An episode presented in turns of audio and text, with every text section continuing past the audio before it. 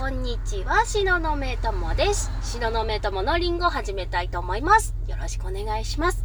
今日のテーマは意外と皆さん、あの、知らない話題をしたい、あの、お話ししたいと思います。題して、えー、他人に承認されたいのなら、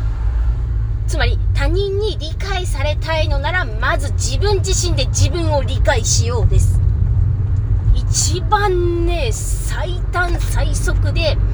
他人から承認をいただくためには、他人からいいねって言ってもらえるようにするには、他人の理解を得るには、一番、一番簡単で最速なのは、自分で自分、自分のことを理解しちゃうことです。何それって思った人いるよねいるよねはい、手あげてはい、手あげてそうだよねそうだよね他人に分かってもらいたいよねそうだよねうん、わかるわかる。以前の私もそうだった。10代、20代の私はそうだった。だけど、あのね、他人に理解してもらうってすっげえハードル高いんですよ。くっそ高いです。えっ、ー、とね、ぶっちゃけ言うと、えっ、ー、と、東大の、東大に受かって、えっ、ー、と、順位、えっ、と、1位から10位の中に入るくらいのレベルで難しいです。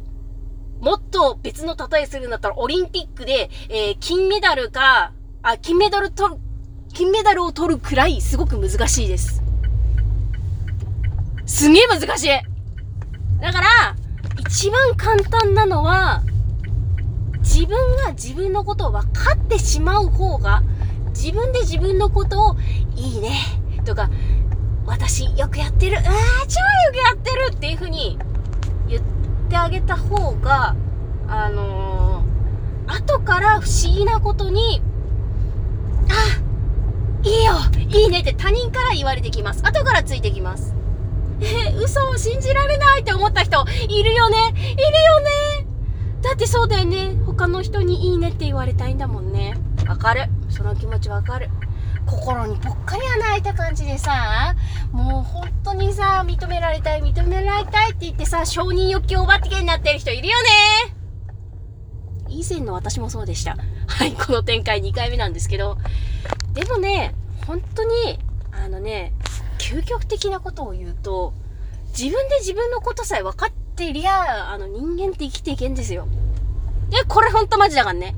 で、自分で自分のことを理解してれば、他人にね、あのー、何、ブーイング食らったとしても、いや、私は私のこと分かってるから全然、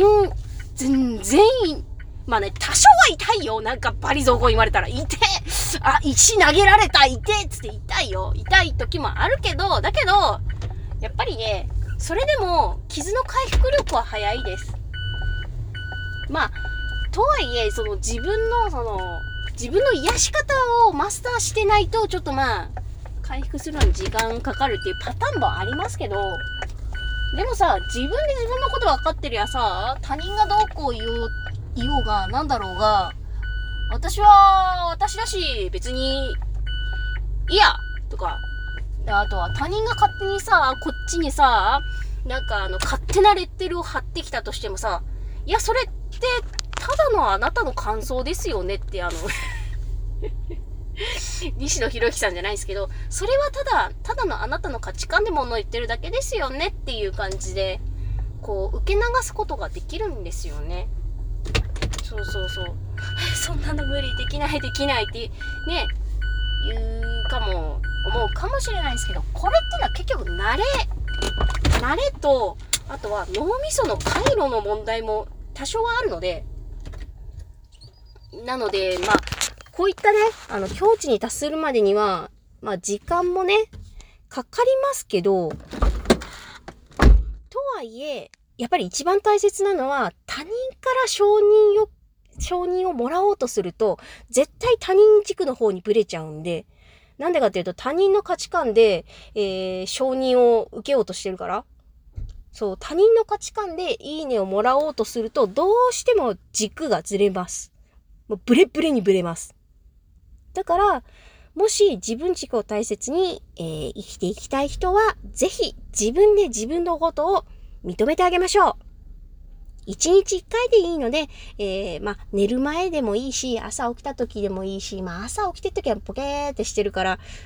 ね、難しいかもしれないですけど、でも、朝起きてる時とか、あの、寝る前って頭の中が、こう、もう、理性がおねんねんしようとしてる時なんで、結構ね、あの、自分で言ってる言葉が入りやすいです。なので、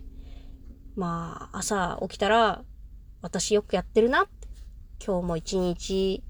マイペースにやろうとかね、こう明るい言葉かけてあげたりとか。まあでも一日、一日振り返りやすいのは寝る前なんで、寝る時にさ、